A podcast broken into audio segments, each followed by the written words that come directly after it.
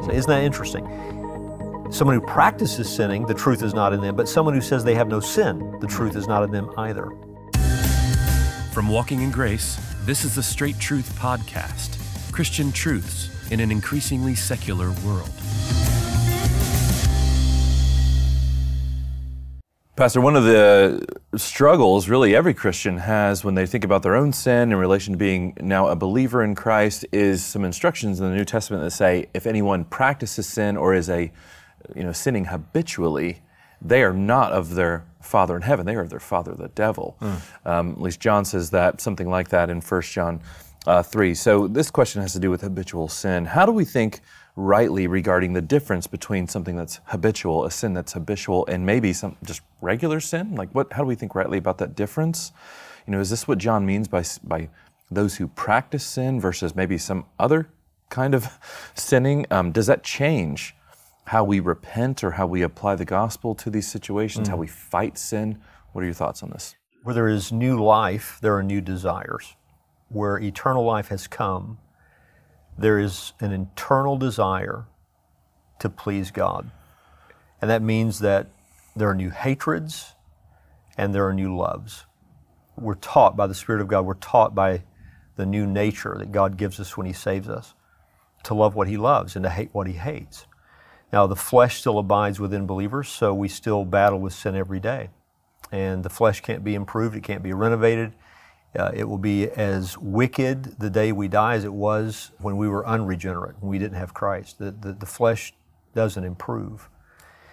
But with new life in Jesus Christ, the power of sin has been broken in the sense that we're no longer slaves to sin. Mm-hmm. In fact, a new, a new slavery has come into existence. The book of Romans describes it as, as you and I being slaves of righteousness. Mm-hmm.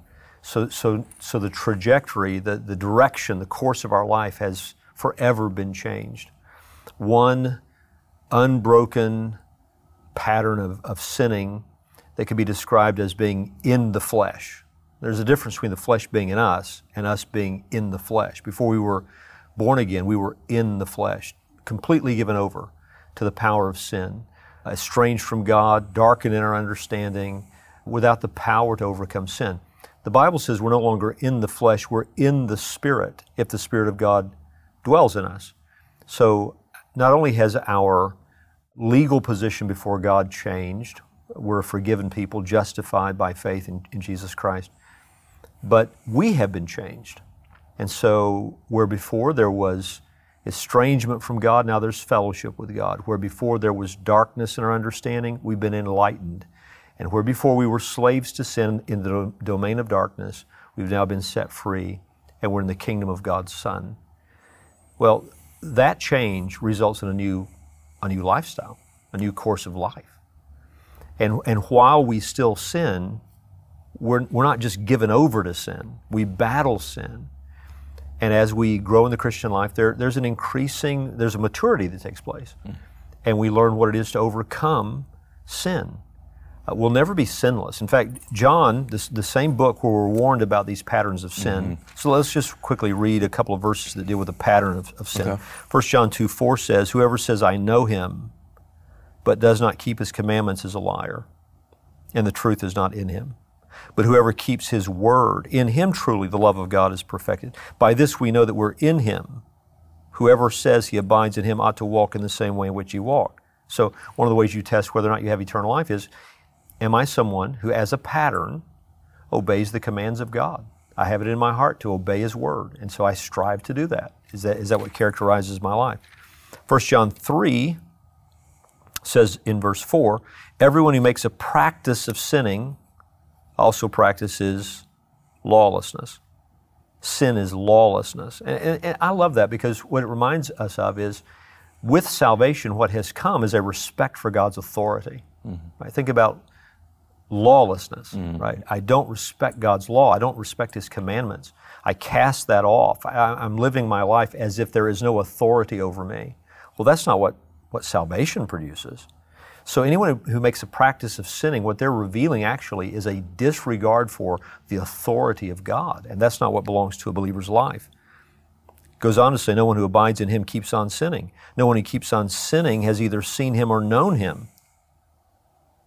Little children, let no one deceive you. Whoever practices righteousness is righteous, as he is righteous. Whoever makes a practice of sinning is of the devil, for the devil's been sinning from the beginning. The reason the Son of God appeared was to destroy the works of the devil. No one born of God makes a practice of sinning, for God's seed abides in him, the new nature, and he cannot keep on sinning because he's been born of God. So, so the new nature has changed everything. I, not only sh- should I not, practice sin as, as a pattern. I can't mm-hmm. if I'm born again. And in fact, the Bible says in verse 10 of John, 1 John 3 by this it is evident who are the children of God and who are the children of the devil. Whoever does not practice righteousness is not of God, nor is the one who does not love his brother. So we sometimes want to believe that it's, it's real foggy about who has truly been born again and who hasn't. When John says it's actually clear, it's evident if you know someone well enough, if you've watched their life long enough, it becomes evident whether they're born again or not. What, what is the pattern, the trajectory, the, the course of their life? Is it one of disregard for God's authority, disregard for God's commandments, a self willed life? Or is it a life striving to please God that respects the Word of God and desires to be submitted to the authority of God? What none of this means, as I said a moment ago, is that we're sinless. Right. In fact, 1 John 1 8 makes this so clear. It says, If we say we have no sin, we deceive ourselves, and the truth is not in us. So mm. isn't that interesting? Someone who practices sinning, the truth is not in them, but someone who says they have no sin, the truth mm. is not in them either. So the Christian life is one of knowing that I'm a, I'm a sinner, I sin, but being grieved over my sinfulness. Mm-hmm and wanting to be free of this. I mean, I long for the day, Josh, when we have a new body that matches the new us and the yeah. battle with sin is over. Right.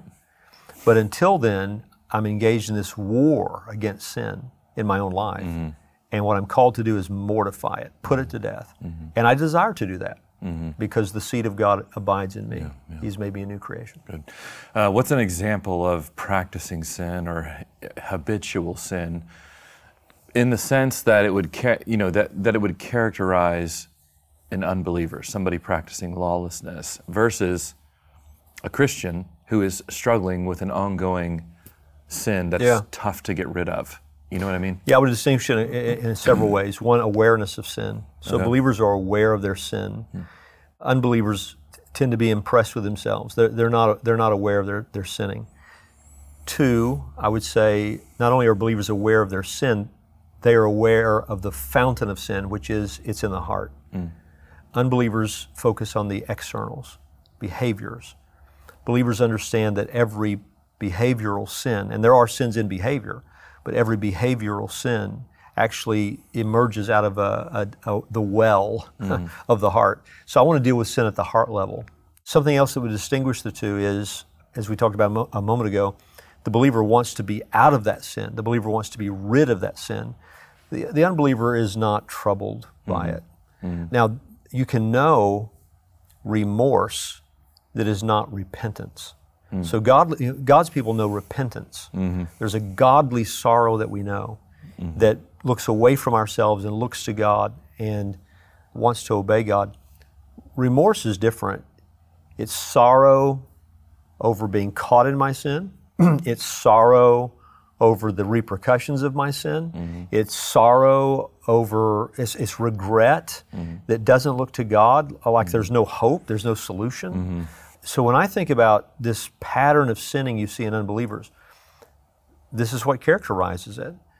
No, no real awareness of sin in the way that God would teach us, externally focused in how I evaluate, evaluate my life, no real godly sorrow over my sin and the result of it is I go on in it. I just keep pursuing it. Mm. Even if there is remorse, as I said, so there's some kind of sorrow over my pattern of life, there's no power to overcome it. Mm. And there's no faith present that looks to God in the overcoming of that sin.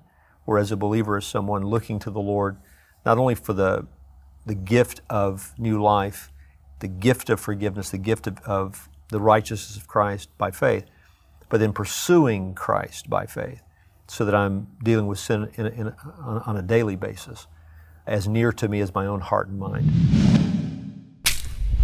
Thanks again for joining us for this episode of the Straight Truth Podcast. Now, Straight Truth is listener supported. So if you'd like to find out ways how you can help us to continue to produce this podcast, you can go to our website and find out ways to do that, straighttruth.net. At that website, you'll also find links to all of our previous episodes and our social media channels, so be sure to check it out. Straight Truth is a production of Walking in Grace Ministries, the preaching and teaching ministry of Pastor Richard Caldwell. For more information, go to walkingingrace.org.